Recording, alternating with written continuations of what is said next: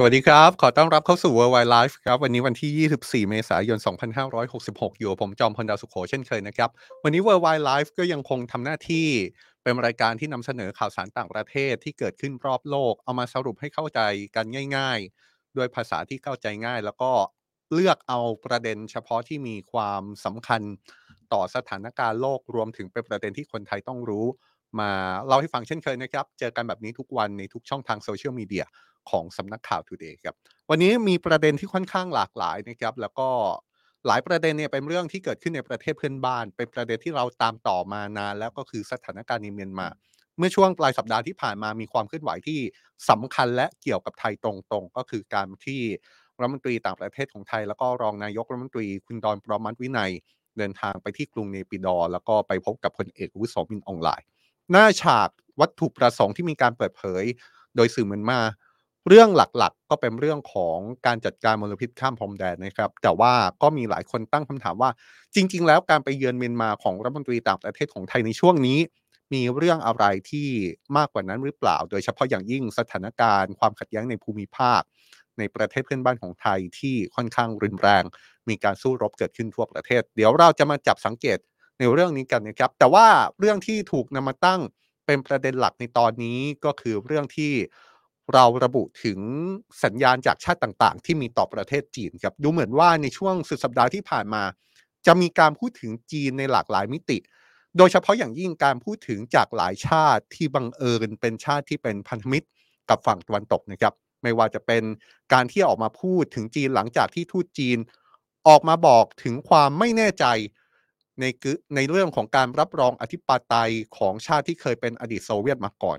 เรื่องนี้เป็นเรื่องที่ทำให้หลายชาติที่อยู่ในยุโรป โดยเฉพาะอย่างยิ่งชาติที่เคยเป็นสหภาพโซเวียตมาก่อนเนี่ยนะครับไม่พอใจอย่างมากเลย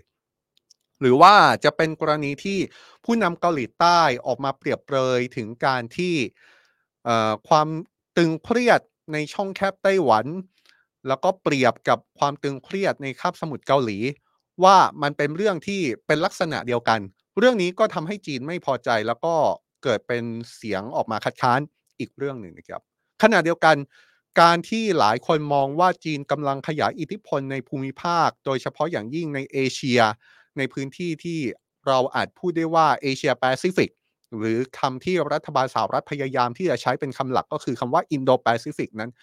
ก็ทำให้ประเทศอย่างออสเตรเลียออกมาประกาศแล้วแหละครับว่าตอนนี้เขามีข้อเสนอที่จะเพิ่มงบประมาณกลาโหม เพื่อรับมือกับการขยายอิทธิพลของจีน แบบที่ออสเตรเลียมองว่าไม่เคยเกิดขึ้นมาก่อนนับตั้งแต่สงครามโลกครั้งที่ 2 แถมยังมีจุดประสงค์ในการขยายอิทธิพลของจีน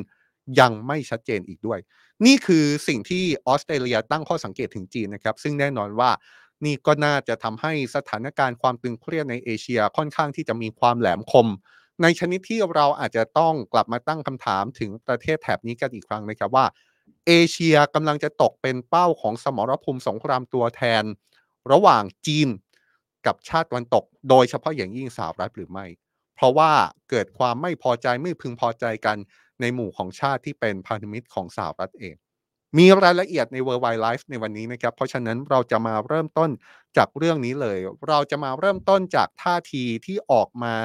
หลังจากทูตจีนประจำฝรั่งเศสให้สัมภาษณ์กับสื่อฝรั่งเศส แล้วมีการสัมภาษณ์คำถามในช่วงหนึ่งถามถึงเรื่องของอธิปไตยของชาติที่เคยเป็นสหภาพโซเวียตมาก่อน ปรากฏว่าทูตจีนประจำฝรั่งเศสก็ได้ตอบคำถามนี้ ด้วยท่าทีที่ทำให้หลายคนไม่พอใจอย่างมากนะครับ นี่เป็นการสัมภาษณ์ของทูตหลูซาเหยียทูตจีนประจำฝรั่งเศสที่ให้สัมภาษณ์เมื่อวันศุกร์ที่ผ่านมานะครับทูตจีนประจำฝรั่งเศสได้ถูกตั้งคำถามโดยสื่อฝรั่งเศสหลายต่อหลายข้อ ที่อาจจะฟังแล้ว ก็เป็นต้นตอของสงครามยูเครนไม่น้อยครับไม่ว่าจะเป็นการตั้งคำถามว่า ตกลงจีนมองว่าไครเมียที่รัสเซียผนวกดินแดนเป็นส่วนหนึ่ง จากยูเครนเมื่อปี 2014 เนี่ยตกลงจีนมองว่าไครเมียเป็นของยูเครนหรือว่ารัสเซียกันแน่ปรากฏว่าทูตจีนประจำฝรั่งเศส ได้ตอบคำถามซึ่งนำไปสู่ข้อถกเถียงอย่างมากเลยนะครับ โดยเขาตอบว่าสำหรับเขาแล้ว แม้แต่ชาติที่เคยเป็นอดีตสหภาพโซเวียตก็ยังไม่มีสถานะที่ชัดเจน ว่าเป็นประเทศอธิปไตยภายใต้กฎหมายระหว่างประเทศมากแค่ไหน นี่เป็นคำตอบที่ผมเชื่อได้ว่า ถ้าใครที่เป็นชาติที่เป็นโซเวียตมาก่อน ได้ฟังคำตอบนี้ก็คงจะตั้งคำถามไม่น้อยนะครับว่าทำไมทูตจีนประจำฝรั่งเศส ถึงได้มาตั้งคำถามกับชาติที่เคยเป็นโซเวียตว่าตกลงแล้วมีความเป็นประเทศอธิปไตยภายใต้กฎหมายระหว่างประเทศมากแค่ไหนทำไม เมื่อถูกถามเพิ่มเติมเกี่ยวกับจุดยืนของไครเมียว่าตกลงจีนมองว่าเป็นของใครกันแน่ ทูตจีนประจำฝรั่งเศสก็ตอบว่าเรื่องนี้อยู่ที่ใครเป็นคนมอง และเป็นเรื่องที่ซับซ้อนทูตจีนประจำฝรั่งเศสบอกว่า ถ้าตามประวัติศาสตร์แล้วเนี่ยไครเมียเป็นส่วนหนึ่งของรัสเซีย จนกระทั่งอดีตผู้นำโซเวียตประกาศยกให้เป็นส่วนหนึ่งของยูเครน ในช่วงที่ยังเป็นสหภาพโซเวียตอยู่ พอทูตจีนประจำฝรั่งเศสตอบแบบนี้ก็กลายเป็นเรื่องใหญ่ทันทีเลยนะครับ เพราะว่าคนก็ไปตีความว่า หากนี่คือท่าทีของจีนจริง จีนกำลังจะตั้งคำถามถึงอธิปไตยของชาติอดีตสหภาพโซเวียตทั้งหมด ซึ่งก็รวมถึงรัสเซียด้วย โดยหลังบทสัมภาษณ์นี้เผยแพร่ออกไปรัฐบาลฝรั่งเศสก็ออกมาแสดงท่าทีตั้งคำถามทันทีเลยนะครับว่า การให้สัมภาษณ์ของทูตจีนประจำฝรั่งเศสครั้งนี้เป็นท่าทีของรัฐบาลจีนอย่างเป็นทางการหรือไม่ ก่อนที่โฆษกกระทรวงการต่างประเทศของฝรั่งเศสจะย้ำว่าสำหรับฝรั่งเศสแล้วจะยืนอยู่เคียงข้างพันธมิตร ซึ่งได้รับเอกราชมานานหลายสิบปีแล้ว พูดง่าย ๆ ภาษาชาวบ้านก็คือ ฝรั่งเศสมีท่าทียืนยันชัดเจนนะครับว่า ชาติที่เคยเป็นโซเวียตมาก่อน แล้วเป็นพันธมิตรของฝรั่งเศสเนี่ยยังไงฝรั่งเศสก็จะยืนยันในเอกราช ไม่ตั้งคำถามแบบที่ทูตจีนประจำฝรั่งเศสให้สัมภาษณ์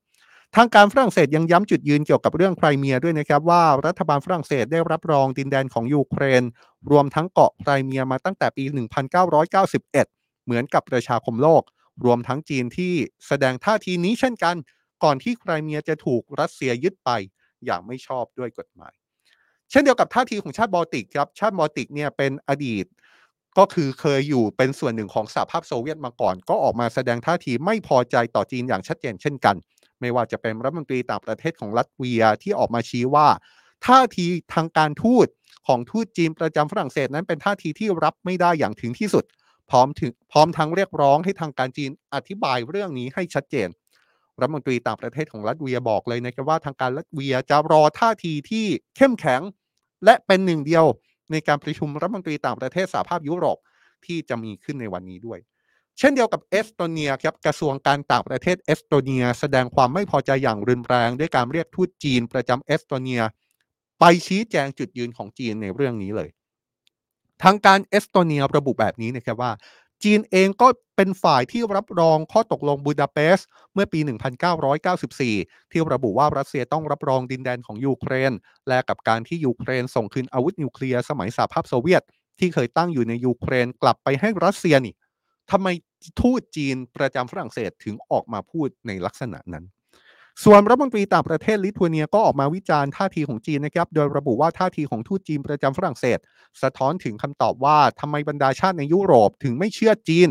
ว่าจีนจะทำหน้าที่เป็นตัวกลางสันติภาพในสงครามยูเครนได้ นั่นก็เป็นเพราะว่าสิ่งที่จีนอ้าง มันไม่มีเหตุผลทางกฎหมายใด ๆ มารองรับ ก่อนจะเปิดเผยว่าทูตจีนประจำลิทัวเนียก็ถูกเรียกตัวเข้าพบเพื่อชี้แจงเช่นกัน ส่วนท่าทีจากยูเครนบ้างนะครับ ทูตยูเครนประจำฝรั่งเศสก็ออกมาระบุเลยว่าสำหรับยูเครนแล้ว เรื่องนี้ไม่เคยไม่ชัดเจนครับ ชัดเจนมาตลอด ทูตยูเครนประจำฝรั่งเศสบอกว่าไครเมียเป็นส่วนหนึ่งของยูเครน และอาณาจักรของโซเวียตเป็นสิ่งที่ไม่มีเหลืออยู่อีกแล้ว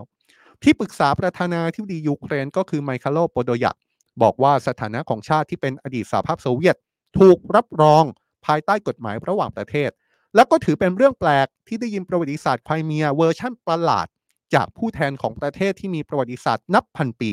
ซึ่งแน่นอนนะครับว่าเขาก็หมายถึงประเทศจีนนั่นเอง นี่เป็นหนึ่งเรื่องครับที่เป็นเรื่องที่กำลังเป็นเรื่องแหลมคมที่เกิดขึ้นเกี่ยวกับจีน เป็นการตั้งคำถามที่มาจากการสัมภาษณ์ของทูตจีนประจำฝรั่งเศส ว่าตกลงมีแนวคิดจุดยืนอย่างไรต่อไครเมีย แล้วก็ชาติที่เคยเป็นโซเวียตมาก่อน แล้วคำถามที่ตามมาจากบรรดาชาติเหล่านั้น ก็คือว่าตกลงนี่เป็นท่าทีอย่างเป็นทางการของรัฐบาลจีนหรือไม่ เพราะต้องไม่ลืมนะครับ ทูตของประเทศที่ไปประจำประเทศหนึ่งก็เปรียบเสมือนผู้แทนประเทศนั้นเหมือนกัน สิ่งที่ทูตจีนประจำฝรั่งเศสออกมาพูด แล้วก็กลายเป็นข้อวิพากษ์วิจารณ์อย่างมาก โดยเฉพาะจากชาติที่เคยเป็นโซเวียตมาก่อนนั้นคำถามก็คือ ชาติโซเวียตเหล่านั้นต้องการความชัดเจนจากรัฐบาลจีน ว่านี่คือความเห็นที่เป็นทางการ หรือเปล่า ซึ่งจนถึงตอนนี้เราพยายามเช็คข้อมูลอยู่นะครับ แต่ว่ายังไม่เห็นท่าทีที่ออกมาเป็นทางการจากรัฐบาลจีนในเรื่องนี้ครับ นี่คือเรื่องแรกนะครับที่เราเอามาจับสัญญาณกันเอามาเป็นจิ๊กซอตัวแรก ให้เห็นกันว่า ตอนนี้การเมืองระหว่างประเทศที่เกิดขึ้นกับจีนกำลังแหลมคม แต่ว่าเราจะมาถึงจิ๊กซอตัวที่ 2 ซึ่งเป็นจิ๊กซอที่เกิดขึ้นในแถบเอเชียบ้างแล้วแต่ว่าเรื่องนี้เป็นจิ๊กซอที่ เกิดขึ้นจากผู้นำเกาหลีใต้นะครับผู้นำเกาหลีใต้เนี่ยได้ให้สัมภาษณ์ล่าสุดกับสำนักข่าวรอยเตอร์ ในกรณีหนึ่งในช่วงหนึ่ง ผู้นำของเกาหลีใต้ได้ออกมาพูดถึงกรณีความขัดแย้งที่ช่องแคบไต้หวัน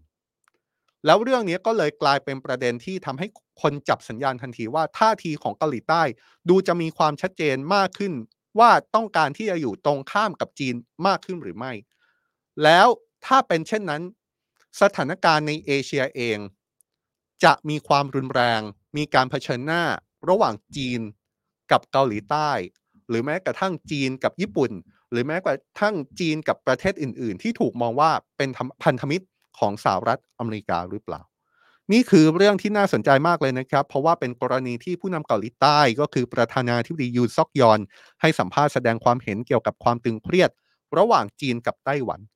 ผู้นำเกาหลีใต้ระบุนะครับว่าความขัดแย้งระหว่างจีนกับไต้หวันนั้นกลายเป็นประเด็นระดับโลกไปแล้ว เนื่องจากกรณีของไต้หวันไม่ใช่เรื่องของจีนกับไต้หวันอีกต่อไปครับโดยเปรียบเลยว่าเป็นเหมือนความขัดแย้งระหว่างเกาหลีเหนือ และก็เกาหลีใต้ ความเห็นนี้ทำให้ทางการจีนไม่พอใจทันทีนะครับ เพราะว่าเป็นเหมือนการเปรียบเลยไต้หวัน ให้มีสถานะเป็นประเทศเอกราช ซึ่งเป็นสิ่งที่จีนปฏิเสธมาตลอดทำให้ท่าทีของจีนผ่านรัฐมนตรีช่วยว่าการกระทรวงการต่างประเทศจีน ออกมาตอบโต้เลยครับ บอกว่า สิ่งที่ผู้นำเกาหลีใต้เอาไปเปรียบเทียบว่าความตึงเครียดที่ช่องแคบไต้หวัน กับความตึงเครียดที่คาบสมุทรเกาหลีเป็นเรื่องลักษณะเดียวกันเนี่ยเป็นความเข้าใจที่ไม่ถูกต้อง และก็เป็นสิ่งที่เขารับไม่ได้ทางการจีนระบุนะครับว่าจีนขอปฏิเสธการเปรียบเทียบไต้หวันกับเกาหลีเหนือ เพราะว่าทั้งเกาหลีเหนือและก็เกาหลีใต้ต่างเป็นรัฐเอกราช ที่เป็นสมาชิกขององค์การสหประชาชาติ ดังนั้นสถานการณ์ในคาบสมุทรเกาหลี กับสถานการณ์ช่องแคบไต้หวัน แตกต่างกันอย่างสิ้นเชิงพูดง่ายๆก็คือการออกมาพูดของผู้นำเกาหลีใต้ที่ออกมาเปรียบเปรยความขัดแย้งของสองที่ของช่องแคบไต้หวันกับคาบสมุทรเกาหลีแล้วบอกว่ามีลักษณะคล้ายๆ กันเนี่ย จีนไม่ยอมครับ เพราะสำหรับจีนแล้ว นั่นสามารถตีความไปได้ว่าผู้นำเกาหลีใต้เข้าใจว่าไต้หวันเป็นประเทศอธิปไตย ซึ่งเป็นจุดยืนที่จีนไม่ยอมรับมาโดยตลอด โดยท่าทีของผู้นำเกาหลีใต้เกิดขึ้นในช่วงที่ผู้นำเกาหลีใต้เดินทางเยือนสหรัฐนะครับ ซึ่งก็ต้องถือว่าเกาหลีใต้เนี่ยเป็นพันธมิตรหลักของสหรัฐมาอย่างยาวนานในเอเชียด้วย นี่ก็เลยทำให้ยิ่งจับตากันเข้าไปใหญ่ครับว่า นี่เป็นการส่งสัญญาณภาพตัวแทนของเกาหลีใต้ที่ต้องการแสดงความตึงเครียดต่อจีน ในฐานะที่เป็นพันธมิตรของสหรัฐหรือไม่ โดยเรื่องนี้เนี่ยก็ยังมีท่าทีที่เป็นสัญญาณออกมาจากฝ่ายสหรัฐเหมือนกันนะครับ โดยโฆษกกระทรวงการต่างประเทศสหรัฐระบุว่าสหรัฐกำลังทำงาน ร่วมกับพันธมิตรอย่างเกาหลีใต้ ที่จะรักษาสันติภาพและเสถียรภาพในช่องแคบไต้หวันต่อไปนี่นะครับพอเห็นภาพใช่ไหมครับพอเห็นภาพว่ามันมีความตึงเครียดเกิดขึ้น ระหว่างเกาหลีใต้กับจีน ซึ่งฝั่งเกาหลีใต้เองก็ถูกมองว่าเป็นพันธมิตรสำคัญของสหรัฐมาตลอดขณะเดียวกันสหรัฐก็ออกมายืนยันยืนกรานด้วยการแถลงท่าที อยู่ฝั่งเดียวกับเกาหลีใต้ด้วย นี่เป็นการทำสงครามตัวแทนหรือไม่ หรือเราคิดกันมากเกินไป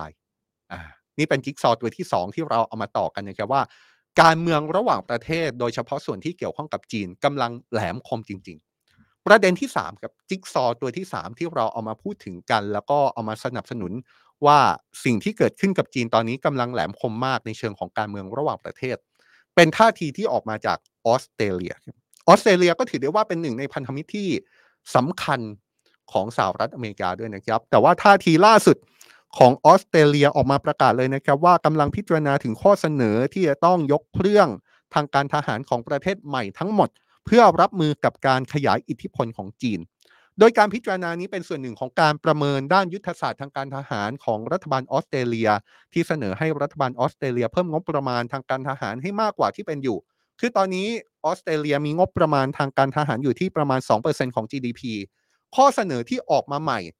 เสนอว่ารัฐบาลออสเตรเลียต้องให้งบประมาณทางการทหาร เพิ่มมากกว่า 2%ต่อ GDP เพื่อพัฒนาการผลิตยุทโธปกรณ์ด้วยตัวเอง พัฒนาศักยภาพในการจัดการเป้าหมายระยะไกลให้ได้มากขึ้น แล้วก็เพื่อรับมือกับความท้าทายของจีนที่ขยายอิทธิพลในภูมิภาค ข้อสุดท้ายนี่ยืนยันหลักการเหตุผลชัดเจนนะครับ ว่าออสเตรเลียกำลังหวั่นเกรงถึงภัยอิทธิพล การขยายอิทธิพลของจีนในภูมิภาค โดยรายงานฉบับนี้ยังพูดถึงการพัฒนาฐานทัพทางตอนเหนือของออสเตรเลีย รวมถึงความร่วมมือทางกลาโหมกับพันธมิตร อย่างอินเดียแล้วก็ญี่ปุ่นด้วยนะครับ รายงานฉบับนี้ระบุถึงขั้นว่าการขยายอิทธิพลทางการทหารของจีนกำลังรุกคืบมากที่สุด นับตั้งแต่สงครามโลกครั้งที่สองออสเตรเลียมองว่าการขยายอิทธิพลของจีนทางการทหารเนี่ย ไม่มีความโปร่งใสแล้วก็ไม่มีความชัดเจนว่าเจตนาของจีนต่อภูมิภาคที่ถูกเรียกว่าอินโดแปซิฟิกตกลงแล้วมีความตั้งใจมีเจตนาอะไรกันแน่ นี่คือข้อกล่าวหาของออสเตรเลียก็ว่าได้นะครับ รายงานฉบับนี้ยังชี้ด้วยนะครับว่าสถานการณ์ของจีนในภูมิภาค แตกต่างอย่างสิ้นเชิงเมื่อเทียบกับอดีตออสเตรเลียมองเลยครับว่าต่อจากนี้เนี่ยในภูมิภาคที่ถูกเรียกกันว่าอินโดแปซิฟิกเนี่ยสหรัฐก็จะไม่ได้เป็นผู้นำในภูมิภาคนี้อีกต่อไป จะไม่ได้เป็นผู้นำที่มาอย่างเดียวๆโดดๆแล้ว แต่การขยายอิทธิพล การแข่งขันอิทธิพลจะเกิดขึ้น แล้วคู่ที่จะมาขัดแย้งอิทธิพลกับสหรัฐก็หนีไม่พ้นจีนนี่แหละ โดยรายงานชี้เลยนะครับว่าสิ่งที่เกิดขึ้นในครั้งนี้ ถือได้ว่าเป็นครั้งแรกในรอบ 80 ปีก็ว่าได้ ที่ความมั่นคงของออสเตรเลียต้องกลับไปสู่จุดที่เป็นจุดฐานราก ก็คือการที่ ออสเตรเลียต้องมีกลาโหมที่เข้มแข็งเพื่อหลีกเลี่ยงความเสี่ยงเกิดความขัดแย้งใหญ่ในภูมิภาค เพราะว่าอะไรครับ เพราะว่าในช่วง 50 ปีที่ผ่านมาเนี่ยดูเหมือนว่ากองทัพออสเตรเลียจะวางยุทธศาสตร์ของตัวเองในการป้องกันภัยคุกคามขนาดเล็ก หรือว่าเน้นเพื่อป้องกันการขยายอิทธิพลจากประเทศเพื่อนบ้านมากกว่า แต่ว่าในตอนนี้ออสเตรเลียที่เป็นข้อเสนอออกมานั้น ดูเหมือนว่าจะต้องเปลี่ยน ยุทธศาสตร์ทางการทหารของประเทศตัวเอง ให้มีความเข้มแข็งต่อต้านอิทธิพลจากจีนแบบไม่อ้อมค้อมแล้วทำไมเรื่องของออสเตรเลียผมถึงวางมาเป็นจิ๊กซอว์ตัวที่ 3 แล้วตั้งคำถามว่าสงครามตัวแทนระหว่างจีนกับชาติตะวันตกอย่างสหรัฐกำลังจะเกิดขึ้น เพราะต้องไม่ลืมนะครับว่าออสเตรเลียเป็นหนึ่งในประเทศที่เป็นพันธมิตรหลักของสหรัฐอเมริกา เรื่องนี้ชัดเจนมาแต่ไหนแต่ไรแล้วนะครับ มีความร่วมมือกันทั้งความร่วมมือข่าวกรองอย่าง Five Eyes ห้าตาเนี่ยนะครับก็เป็นความร่วมมือด้านข่าวกรองที่มีอย่างยาวนานที่ออสเตรเลีย มีร่วมกับสหรัฐแล้วก็อีกหลายชาติ หรือว่าในระยะใกล้ๆ ระยะสั้นๆ ไม่กี่ปีที่ผ่านมาเนี่ยเราเห็นภาพชัดเจนมากเลยนะครับว่าออสเตรเลียกับสหรัฐอเมริกา รวมถึงชาติที่อาจจะมองว่าเป็นพันธมิตรของสหรัฐได้มีการ ร่วมมือกันอย่างกลมเกลียว เป็นกลุ่มความร่วมมือขึ้นมาใหม่เลย แล้วมีเป้าหมายชัดเจนก็คือเป้าหมายการต่อต้านอิทธิพลของจีนในภูมิภาค ผมกำลังหมายถึงอะไรบ้างครับ ผมกำลังหมายถึงควอดใช่ไหมครับควอดเนี่ยก็คือภาคีสี่ฝ่ายสี่ประเทศที่มีเป้าหมายในการต่อต้านจีนโดยตรงไม่ว่าจะเป็นสหรัฐ ญี่ปุ่น อินเดียแล้วก็ออสเตรเลีย ผมกำลังหมายถึงกลุ่มความร่วมมือที่มีชื่อว่า AUKUS AUKUS เนี่ยนะครับที่มาจากออสเตรเลียสหราชอาณาจักรแล้วก็สหรัฐอเมริกา จะเห็นได้ว่าออสเตรเลียเนี่ยอยู่ในกลุ่มความร่วมมือว่าด้วยความมั่นคงเพื่อต่อต้านจีนทั้งสองกลุ่มเลยนะครับ อยู่ร่วมกับอเมริกาทั้งสองกลุ่มเลย เพราะฉะนั้นสำหรับออสเตรเลียแล้วก็คงมองตัวเอง จุดยืนของตัวเอง ภูมิรัฐศาสตร์ของตัวเองสำคัญในการที่อาจจะมองได้ว่าจีนกำลังจะเข้ามามีอิทธิพลหรือไม่ โดยเฉพาะอย่างยิ่ง ก่อนหน้านี้ที่เราพูดถึงการเข้ามามีอิทธิพลของจีนในประเทศแถบหมู่เกาะแปซิฟิก เราก็เห็นภาพนะครับ เพราะฉะนั้นเนี่ยสิ่งที่ออสเตรเลียกำลังเดินหน้าต่อจากนี้ก็คือการเพิ่มความมั่นคงทางกลาโหม และอาจมองได้ว่า สงครามความขัดแย้ง ที่เป็นความขัดแย้งตัวแทนระหว่างจีนกับสหรัฐที่เกิดขึ้นแล้ว ทั้งในพื้นที่คาบสมุทรเกาหลี ทั้งในพื้นที่ช่องแคบไต้หวัน และอาจจะพูดถึงพื้นที่ในแถบใกล้ๆกับออสเตรเลียด้วยนะครับ จับตากันต่อไปนะครับ เรื่องความขัดแย้งระหว่างมหาอำนาจ เป็นเรื่องที่ World Wide Life ของเราพยายามทำมาตลอด แล้วก็เกาะติดเรื่องนี้มาโดยตลอดไม่ว่าจะเป็นขั้วไหนฝ่ายไหนทะเลาะกับใครขั้วไหนฝ่ายไหนมีความสัมพันธ์ที่ดีขึ้นกับใคร เราพยายามเอามาให้เห็นภาพแบบนี้แหละครับ เพราะว่านี่จะเป็นตัวกำหนดทิศทางการเมืองโลก เป็นการกำหนดทิศทางความสัมพันธ์ระหว่างประเทศในภาพใหญ่ ซึ่งประเทศไทยเนี่ยแม้ว่าเราจะไม่ใช่ประเทศที่ใหญ่ขนาดนั้น แต่ว่ามันจะส่งผลกระทบต่อเราอย่างแน่นอน แล้วก็จะส่งผลต่อการวางยุทธศาสตร์การต่างประเทศที่จะเกิดขึ้นในอนาคตด้วยนะครับ จากความขัดแย้งที่เป็นภาพใหญ่มากๆ เรามาดูความขัดแย้งการสู้รบที่เกิดขึ้นในพื้นที่ต่างๆ ทั่วโลกกันบ้างนะครับ แน่นอนนะครับเรามีที่สงครามยูเครนที่เป็นเรื่องใหญ่กันอยู่แล้ว แต่ว่าในตอนนี้เนี่ย เราจะมีภาพของความขัดแย้ง เกิดขึ้นอีกอย่างน้อยสองพื้นที่ในโลกที่ทุกสายตากำลังจับจ้อง คนทั้งโลกกำลังจับจ้อง ที่หนึ่งที่เราจะหยิบมาพูดถึงก็คือที่ซูดานนะครับ เมื่อสัปดาห์สองสัปดาห์ก่อนเราพูดถึงต้นสายปลายเหตุของความขัดแย้งความรุนแรงที่เกิดขึ้นในซูดานแล้วว่าเอาเข้าจริงแล้ว ถ้าให้สรุปอย่างเข้าใจง่ายที่สุดก็คือความขัดแย้งที่มาจากนายพลสองคนที่ทะเลาะกัน แต่บังเอิญว่าในพลทั้งสองคนนี้ ต่างเป็นฝ่ายที่มีกองทัพอยู่ในมือทั้งคู่ ต่างเป็นฝ่ายที่มีอาวุธอยู่ในมือทั้งคู่ ต่างเป็นฝ่ายที่มีอำนาจอยู่ในมือทั้งคู่ ก็เลยเป็นการสู้รบความขัดแย้งที่ค่อนข้างรุนแรงทั้งทางที่สองคนนี้ก็เคยมีประวัติการจับมือก่อรัฐประหารมาด้วยกันแท้ๆแต่วันนี้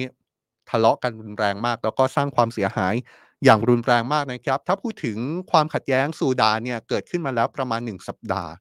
แต่ว่าความสูญเสียเยอะจริงๆครับล่าสุดองค์การอนามัยโลกออกมาประเมินนะครับว่ามีผู้เสียชีวิตจากการประทะในซูดานแล้ว อย่างน้อย 400 คน และมีผู้บาดเจ็บมากถึงกว่า 3,700 คน ซึ่งนี่เป็นตัวเลขคาดการณ์นะครับ หมายความว่าตัวเลขที่แท้จริงอาจจะสูงกว่าที่ประเมินเอาไว้มาก เพราะว่าอะไรครับ เพราะว่าในตอนนี้ชาวซูดานจำนวนมาก โดยเฉพาะอย่างยิ่งในเมืองหลวงก็คือกรุงคาทูม ซึ่งเป็นเมืองที่มีประชากรอาศัยอยู่ราว 6 ล้านคน รวมถึงเมืองอื่น ๆ ที่เป็นพื้นที่การสู้รบ ต้องใช้ชีวิตด้วยความยากลำบาก โครงสร้างพื้นฐานได้รับความเสียหาย ไม่มีไฟฟ้าไม่มีประประปาใช้ แล้วก็ยังถูกซ้ำเติมด้วยวิกฤตขาดแคลนอาหารให้เลวร้ายลงไปอีกด้วยนะครับที่เลวร้ายที่แย่กว่านั้น แล้วก็เป็นสิ่งที่ทุกคนกังวลอย่างมากก็คือมีรายงานว่าโรงพยาบาลหลายแห่ง ในเมืองหลวงแล้วก็เมืองใกล้เคียง ได้รับผลกระทบจากการโจมตีทางอากาศทำให้ไม่สามารถให้บริการได้นะครับ จากการเปิดเผยของกลุ่มสาภาพด้านการแพทย์ของซูดาน ในตอนนี้มีโรงพยาบาลแล้วก็ศูนย์การแพทย์เพียง 28 แห่ง จากทั้งหมด 78 แห่ง ในกรุงคาทูมและพื้นที่โดยรอบ ที่ยังคงเปิดให้บริการได้อยู่ครับ แต่ว่าการเปิดบริการนั้นก็ไม่เพียงพอต่อการรองรับผู้บาดเจ็บ แล้วก็ผู้ป่วยโรคทั่วไปที่จำเป็นต้องได้รับการรักษาทำให้สถานการณ์ด้านสาธารณสุข ในซูดานตอนนี้ใกล้จะล่มสลายเข้าไปเต็มทีแล้ว องค์การแพทย์ไร้พรมแดนหรือว่า Doctors Without Borders กำลังพยายามให้ความช่วยเหลือส่งยารักษาโรค แล้วก็เวชภัณฑ์ที่จำเป็นเข้าไปยังพื้นที่สู้รบนะครับ แต่ว่ายังมีอุปสรรคเรื่องของการเดินทางขนส่งอยู่ ขณะเดียวกันก็ยังมีรายงานเกี่ยวกับการปล้นสะดม ความช่วยเหลือจากนานาชาติ โดยเมื่อวันเสาร์องค์การสหประชาชาติออกมาเปิดเผยนะครับ ว่ารถขนส่งความช่วยเหลือของโครงการอาหารโลก ถูกปล้นไปอย่างน้อย 10 คันที่เมืองดาฟู ซึ่งเป็นอีกหนึ่งพื้นที่ที่มีการสู้รบอย่างหนัก สถานการณ์ที่ดำเนินอยู่ในตอนนี้เรียกได้ว่ายังอยู่ในขั้นที่เลวร้ายครับแม้ว่าก่อนหน้านี้จะมีความพยายาม ในการทำข้อตกลงหยุดยิงมาแล้วถึง 3 ครั้ง เพื่อเปิดทางให้คนอพยพ และให้ความช่วยเหลือด้านมนุษยธรรม แต่การหยุดยิงเนี่ยกลับไม่เป็นผลในทางปฏิบัตินะครับ เพราะว่าต่างฝ่ายต่างโทษกันไปมา ว่าอีกฝ่ายกำลังละเมิดข้อตกลงหยุดยิงก่อน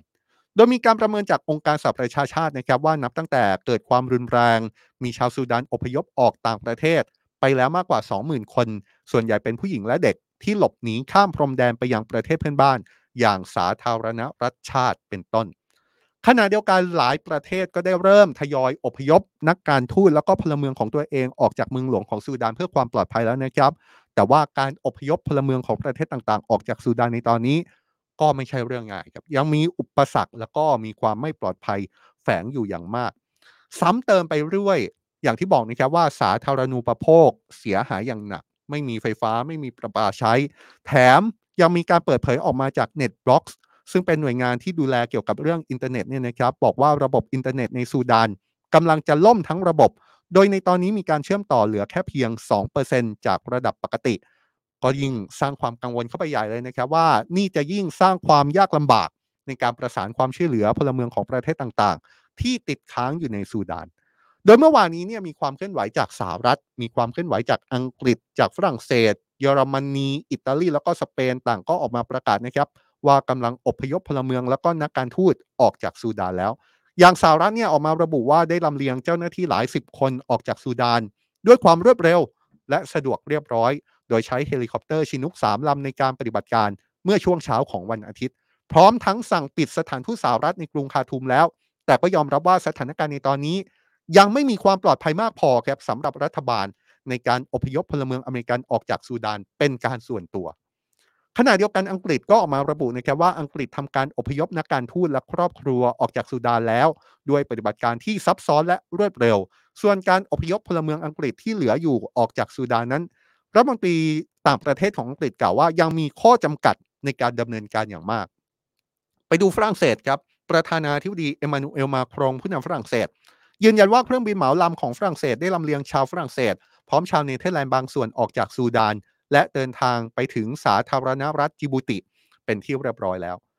แคนาดาบ้างครับนายกรัฐมนตรีจัสตินทรูโดของแคนาดาออกมาเปิดเผยเช่นกันว่าแคนาดาได้อพยพเจ้าหน้าที่ทูตออกจากซูดานแล้ว พร้อมกับหลายประเทศแถบอ่าวอาหรับ รวมถึงอียิปต์ปากีสถานที่มีการอพยพพลเมืองออกจากซูดาน ทางทะเลไปยังท่าเรือเจดดาของซาอุดีอาระเบียตั้งแต่วันเสาร์ มีท่าทีของเยอรมนีด้วยนะครับ เยอรมนีระบุว่าเครื่องบินลำแรก ในจำนวน3ลำที่ส่งไปอพยพพลเมืองในซูดาน สามารถเดินทางออกจากซูดานได้สำเร็จ อิตาลีสเปนก็ออกมาระบุว่ารัฐบาลกำลังดำเนินการอพยพพลเมืองออกจากซูดาน อย่างไรก็ตามตอนนี้ยังคงมีการร้องขอความช่วยเหลือจากนักศึกษาต่างชาติจำนวนมาก ที่ยังติดอยู่ในกรุงคาทูม ส่วนใหญ่เป็นนักศึกษาจากแอฟริกา เอเชีย แล้วก็ตะวันออกกลาง รวมถึง ประเทศไทยนะครับ ประเทศไทยก็มีคนไทยที่อยู่ที่ประเทศซูดาน โดยเฉพาะอย่างยิ่งนักศึกษาไทยที่ไปเรียนต่อที่ซูดานด้วย โดยรัฐบาลของไทยได้ออกมายืนยันนะครับว่ากำลังติดตามเหตุความไม่สงบอย่างในซูดานอย่างใกล้ชิด ได้มีการจัดตั้งศูนย์ประสานงานกลาง พร้อมรับนักศึกษาไทยกลับ แล้วก็ประสานที่เรียนต่อในประเทศไทย เรื่องนี้เป็นการเปิดเผยมาจากรองโฆษกประจำสำนักนายกรัฐมนตรีคุณรัชดาธนาดีเรก ออกมาเปิดเผยนะครับ ว่ารัฐบาลติดตามสถานการณ์ความไม่สงบในประเทศซูดานอย่างใกล้ชิด พร้อมดูแลคนไทยและนักศึกษาไทยมุสลิมที่ศึกษาในประเทศซูดาน โดยวันที่ 22 เมษายนที่ผ่านมาพลเอกสุพจน์มาลานิยม เลขาธิการสภาความมั่นคงแห่งชาติ ได้เชิญหน่วยงานที่เกี่ยวข้องหารือถึงมาตรการให้ความช่วยเหลือ รวมถึงการประสานงานกับหน่วยงานที่เกี่ยวข้อง ทั้งในประเทศและต่างประเทศ เพื่อให้ความช่วยเหลือคนไทยในซูดานอย่างเต็มที่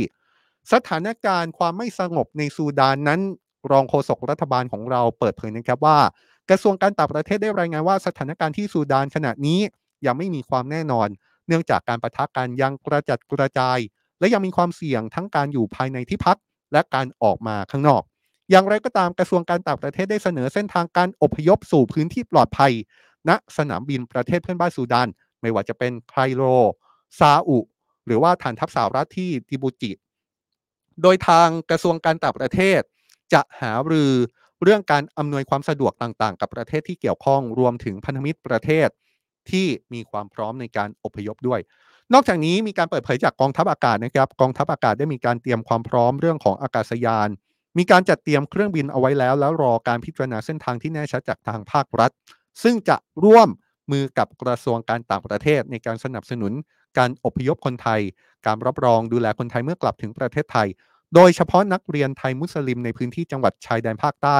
ซึ่งทางศูนย์อำนวยการบริหารจัดการจังหวัดชายแดนภาคใต้ จะเป็นหน่วยงานหลักในการจัดหารถโดยสาร รวมถึงดูแลนักเรียนไทยให้สามารถเทียบโอนหน่วยกิจ การศึกษามายังสถานศึกษาในไทย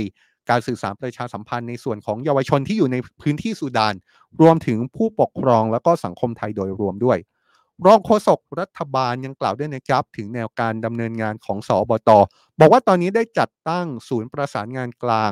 ไว้ในระดับพื้นที่ร่วมกับกระทรวงการต่างประเทศแล้ว แล้วก็จะเน้นการสื่อสารกับกลุ่มครอบครัวของเยาวชนที่ไปเรียนในซูดาน ซึ่งในตอนนี้มีตัวเลขอยู่ที่ 91 คน ซึ่งจะมีการประสานกับครอบครัวต่อไป โดยเลขาธิการสมชได้เน้นย้ำให้ทุกหน่วยงานมีการวางแผนการสื่อสารในภาวะวิกฤต ควบคู่ไปกับการวางแผนการดำเนินงานตามภารกิจในครั้งนี้ โดยให้กระทรวงการต่างประเทศเป็นเจ้าภาพหลัก ในการติดตามสถานการณ์แล้วก็เตรียมความพร้อม ในการอพยพนักศึกษาไทยในเส้นทางต่างๆ ไม่ว่าจะเป็นทางเรือหรือทางอากาศ พร้อมจะทำแผนรองรับผู้ที่หลบหนีแบบผิดกฎหมาย ขอให้ประชาชนเชื่อมั่นในการช่วยเหลือของรัฐบาลด้วย โดยในวันที่ 20 เมษายนที่ผ่านมาครับสถานเอกอัครราชทูตณกรุงไคโร ได้ประสานให้สถานกงสุลกิติมาศักดิ์ณกรุงคาทูม จะซื้อสเสบียงไม่ว่าจะเป็นข้าวสารอาหารแห้ง แล้วก็นำสิ่งของชุดแรก ไปส่งที่ทำการสมาคมนักศึกษาไทยณซูดาน ตามภาพที่เห็นนี้เป็นที่เรียบร้อยแล้ว ตั้งแต่วันที่ 20 เมษายนที่ผ่านมานะครับ โดยเน้นย้ำให้นักศึกษาที่จะเดินทางไปรับสเสบียงดังกล่าว ใช้ความระมัดระวังอย่างสูงสุด ทางนี้สถานกงสุลกิติมศักดิ์กำลังจัดซื้อ และจะนำจะนำสเสบียงชุดที่ 2 เอาไปไว้ที่ร้านอาหารไทยแบงคอกเพื่อมอบให้กับคนไทยที่อยู่ในบริเวณใกล้เคียงต่อไป ขณะเดียวกันเมื่อสัปดาห์ที่แล้ว รองปลัดกระทรวงการต่างประเทศ ในฐานะประธานคณะทำงาน ศูนย์ประสานงานฉุกเฉินได้จัดการประชุม เพื่อติดตามสถานการณ์ความไม่สงบในซูดาน จากการประทะกันระหว่างทั้งสองฝ่ายนะครับ โดยมีหน่วยงานที่เกี่ยวข้อง 15 หน่วยงาน แล้วก็สถานเอกอัครราชทูตณกรุงไคโรเข้าร่วม กระทรวงต่างประเทศได้มีการติดตามสถานการณ์นี้อย่างใกล้ชิด แล้วก็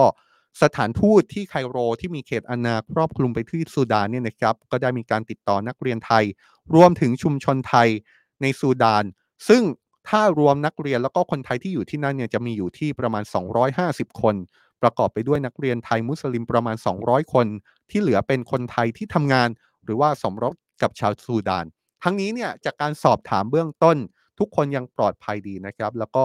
มีการจัดหาอาหารตามที่เห็นในภาพนี้ โดยกระทรวงการต่างประเทศมีการเปิดช่องทางการสื่อสารเป็นหมายเลขฉุกเฉิน เดี๋ยวเราจะขึ้นภาพให้นะครับเป็นหมายเลขฉุกเฉิน ซึ่งย้ำนะครับว่าพอเป็นหมายเลขฉุกเฉินต้องมีไว้สำหรับคนที่ต้องใช้จริง ๆ เป็นญาติของผู้ที่อยู่ในซูดาน เป็นครอบครัวของคนที่ตอนนี้อยู่ในซูดาน ตามเบอร์นี้นะครับเป็นเบอร์ฉุกเฉินสำหรับญาติของนักเรียนไทย แล้วก็คนไทยในซูดานที่ประสงค์จะสอบถามสถานการณ์ ก็สามารถโทรไปได้ ย้ำนะครับ ถ้าเราไม่ได้มีอะไรที่เกี่ยวข้องเนี่ยแนะนำว่าอย่าโทร เปิดสายให้กับคนที่ต้องการความช่วยเหลือ คนที่เกี่ยวข้องเป็นญาติของคนที่อยู่ที่นั่น ได้มีโอกาสได้ซักถามความคืบหน้าของสถานการณ์จะดีกว่านะครับ นี่เป็นสิ่งที่เราเอามาอัปเดตกันจากสถานการณ์ในซูดานที่ยังที่บอกนะครับ ว่าภาพไกลๆเนี่ยซูดานอาจจะเป็นประเทศที่ไกลของเรา แต่ว่าสิ่งที่เกิดขึ้น กลับใกล้ตัวมากๆ เพราะว่ามีคนไทยอยู่ที่นั่น แม้ว่าจะมีคนไทยอยู่ที่นั่น 200 กว่าคน แต่ว่าทุกคนก็ควรที่จะได้รับการดูแล เหมือนเช่นที่หลายประเทศตอนนี้กำลังดำเนินการเรื่องการอพยพคนอยู่นะครับ แต่ว่าการอพยพคนอยู่ก็ไม่ใช่เรื่องที่ทำได้ง่ายๆ จากสถานการณ์ในซูดานเราย้อนกลับมาถึงสถานการณ์ที่อยู่ใกล้บ้านเราก็คือสถานการณ์การสู้รบสถานการณ์ในประเทศเมียนมากันบ้างนะครับ เพราะว่าเป็นสิ่งที่เราติดตามมาตลอดจริงๆนะครับ แล้วช่วงปลายสัปดาห์ที่ผ่านมามีข่าวที่ฮือฮาเมื่อไม่กี่วันก่อนนี้เองครับ เป็นกรณีที่หนังสือพิมพ์ The Global New Light of Myanmar สื่อทางการเมียนมาได้รายงาน ถึงการเดินทางเยือนเมียนมาของนายดอนประมัตวินัย รองนายกรัฐมนตรี แล้วก็รัฐมนตรีว่าการกระทรวงการต่างประเทศ มีการเผยแพร่ภาพขณะที่นายดอนพบกับพลเอกอาวุโสมินอองไลน์ผู้นำรัฐประหารเมียนมา เมื่อวันที่ 21 เมษายนที่ผ่านมา รายงานจากสื่อเมียนมาระบุเลยนะครับว่าทั้งสองฝ่ายได้หารือถึงความร่วมมือ 3 ฝ่าย ก็คือความร่วมมือระหว่างไทยลาวแล้วก็เมียนมา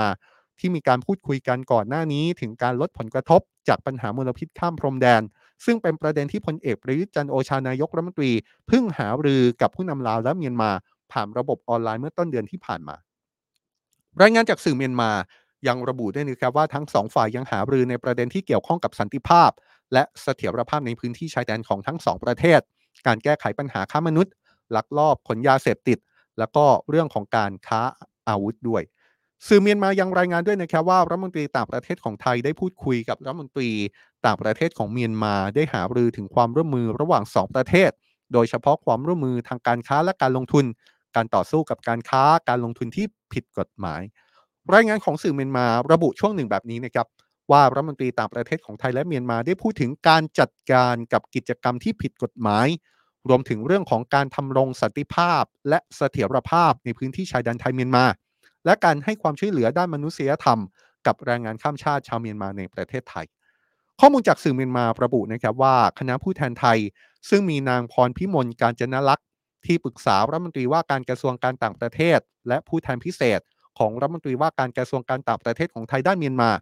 ได้ไปหารือกับทางการเมียนมา เพื่อแลกเปลี่ยนความร่วมมือด้านคมนาคม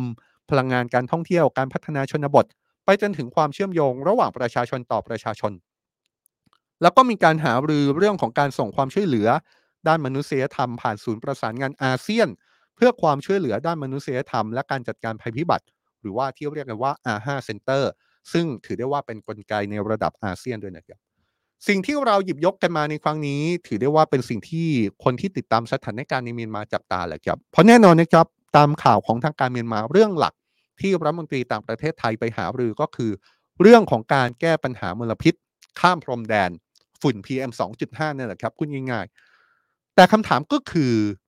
มันมีอะไรที่มากกว่านั้นไหมทำไมรัฐมนตรีต่างประเทศของไทยถึงเดินทางไปเยือนในช่วงนี้ หลายคนบอกว่าถ้าเป็นเรื่องฝุ่นเนี่ยจะช้าไปหรือเปล่า หรือจริงๆแล้วมีประเด็นมีวาระอื่นๆ ที่ซ่อนอยู่ในการไปหาผู้นำสูงสุดของเมียนมาในครั้งนี้ด้วย เพราะว่าการพบกันในครั้งนี้ปฏิเสธไม่ได้จริง ๆ นะครับ ว่าเกิดขึ้นท่ามกลางรายงานความรุนแรงในเมียนมาที่เกิดขึ้นทั่วประเทศ โดยเฉพาะการโจมตีทางอากาศของกองทัพเมียนมาที่เกิดขึ้นบ่อยครั้ง จนทำให้มีรายงานพลเรือนเสียชีวิตจำนวนมากครับขณะที่ฝ่ายกองทัพเมียนมาก็แน่นอนนะครับว่าชี้ว่าการโจมตีที่เกิดขึ้นในระยะหลัง เป็นการจัดการกับฝ่ายต่อต้านรัฐประหารเมียนมา ซึ่งรัฐบาลทหารเมียนมามองว่ากลุ่มคนเหล่านี้เป็นผู้ก่อการร้าย มีการประเมินล่าสุดจากเว็บไซต์อิราวดี ซึ่งเป็นสื่อท้องถิ่นภาษาอังกฤษของเมียนมาได้มีการรวบรวมสถิติการโจมตีทางอากาศตั้งแต่วันที่ 20 มีนาคม ถึงวันที่ 18 เมษายนที่ผ่านมาคือช่วงประมาณ 1 เดือนนี่นะครับปรากฏว่ามีกองทัพเมียนมาได้ใช้ปฏิบัติการทางอากาศโจมตีพื้นที่เป้าหมาย อย่างน้อย 28 ครั้งด้วยกัน หรือคิดเป็นเฉลี่ย เกิดขึ้นทุกวันวันละหนึ่งครั้งครับมีการโจมตีทางอากาศของกองทัพเมียนมาเกิดขึ้นทุกวันในเมียนมา วันละหนึ่งครั้งโดยเฉลี่ยตลอดหนึ่งเดือนที่ผ่านมา ข้อมูลจากอิราวดีระบุว่าการโจมตีโจมตีทางอากาศเนี่ยได้มีการสังหารประชาชนไปถึงกว่า 210 คน แล้วก็บาดเจ็บอีก 60 คนด้วยกัน โดยการโจมตีทางอากาศที่รุนแรงที่สุดคือในช่วงเดือนที่ผ่านมานี้เองครับเป็นการโจมตีที่เกิดขึ้นในภูมิภาคสกาย ซึ่งเป็นเหตุเดียวกับที่เราได้รายงานไปเมื่อ 2 สัปดาห์ก่อนนะครับ ก็คือการโจมตีทางอากาศไปยังศาลาประจำหมู่บ้านแห่งหนึ่ง ซึ่งในตอนนั้นกำลังมีกิจกรรมของฝ่ายต่อต้านรัฐประหารอยู่ เหตุการณ์นี้มีรายงานผู้เสียชีวิตล่าสุดที่เราสามารถเช็คได้อยู่ที่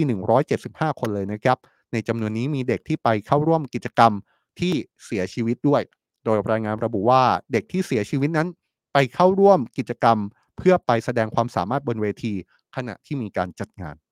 เหตุการณ์นี้ยังเป็นการโจมตีทางอากาศที่ทำให้มีชาวเมียนมาเสียชีวิตมากที่สุดด้วยนะครับ นับตั้งแต่กองทัพเมียนมา โดยพลเอกอาวุโสมินอองไลน์ก่อรัฐประหารเมื่อ 2 ปีที่แล้ว สถิติที่ออกมาจากอิราวดีเนี่ยถือได้ว่าสอดคล้องกับรายงานที่เผยแพร่ โดยสำนักงานข้าหลวงใหญ่สิทธิมนุษยชน แห่งสหประชาชาติเมื่อเดือนมีนาคมที่ผ่านมานะครับ ซึ่งพบว่ากองทัพเมียนมาโจมตีทางอากาศเพิ่มสูงขึ้น เมื่อเทียบระหว่างช่วงเดือนกุมภาพันธ์ปีที่แล้ว กับเดือนกุมภาพันธ์ปีนี้ พูดง่ายๆก็คือดูเหมือนว่าการโจมตีทางอากาศจะสูงขึ้นมาก อย่างเมื่อเดือนกุมภาพันธ์ปีที่แล้วเนี่ยเกิดขึ้น 125 ครั้ง แต่เมื่อเดือนกุมภาพันธ์ที่ผ่านมาสถิติของสหประชาชาติระบุว่า กองทัพเมียนมาโจมตีทางอากาศเพิ่มขึ้นเป็น 300 ครั้ง เพิ่มขึ้นเป็นเท่าตัวเลยนะครับ ระหว่างปีนี้กับปีที่แล้ว ขณะเดียวกันความความรุนแรงในเมียนมายังเกิดขึ้น ในพื้นที่ชายแดนไทยเมียนมาด้วยนะครับ โดยเฉพาะพื้นที่ที่ติดกับจังหวัดตาก ซึ่งรายงานเมื่อ 2 สัปดาห์ก่อน มีผู้หนีภัยการสู้รบ จากความรุนแรงเหล่านี้ข้ามาที่ฝั่งไทยสูงถึงกว่า 12,000 คนครับ ซึ่งทางการไทยยืนยันมาตลอดว่าไทยได้ดำเนินการดูแล และส่งกลับด้วยความสมัครใจ อย่างไรก็ตามมีรายงานจากสื่อท้องถิ่นในเมียนมาระบุว่า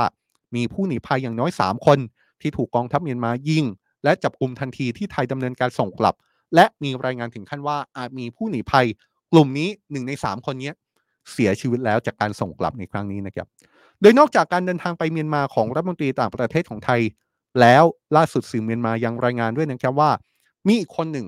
ซึ่งหลายคนอาจจะคุ้นตากัน แล้วก็เดินทางไปเยือนเมียนมาในตอนนี้ ก็คือในบันคีมูล อดีตเลขาธิการสหประชาชาติครับเขาเดินทางไปเยือนเมียนมา และกำลังอยู่ที่เมียนมาในตอนนี้